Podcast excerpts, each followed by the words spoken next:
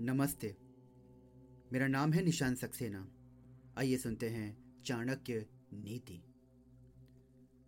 ते पुत्रा ये पितु भक्ता सा पिता यस्तु पोषकः, तन्मित्रम यस्य विश्वासः सा भार्या यत निर्वतिः।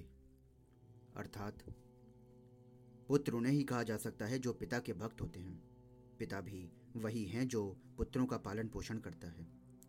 इसी प्रकार मित्र भी वही है जिस पर विश्वास किया जा सकता है, और भार्या अर्थात पत्नी भी वही है जिससे सुख की प्राप्ति अधिक होती है।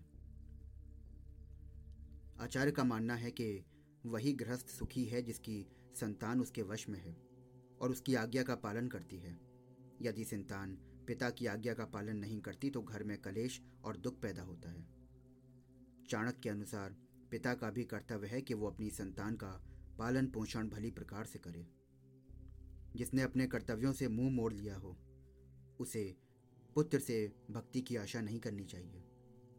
इसी प्रकार मित्र के विषय में चाणक्य का मत है कि ऐसे व्यक्ति को मित्र कैसे कहा जा सकता है जिस पर विश्वास नहीं किया जा सकता, और ऐसी पत्नी किस काम की जिससे किसी प्रकार का सुख ना प्राप्त हो तथा जो सदैव ही घर में कलेश करके अशांति फैलाती हो। धन्यवाद।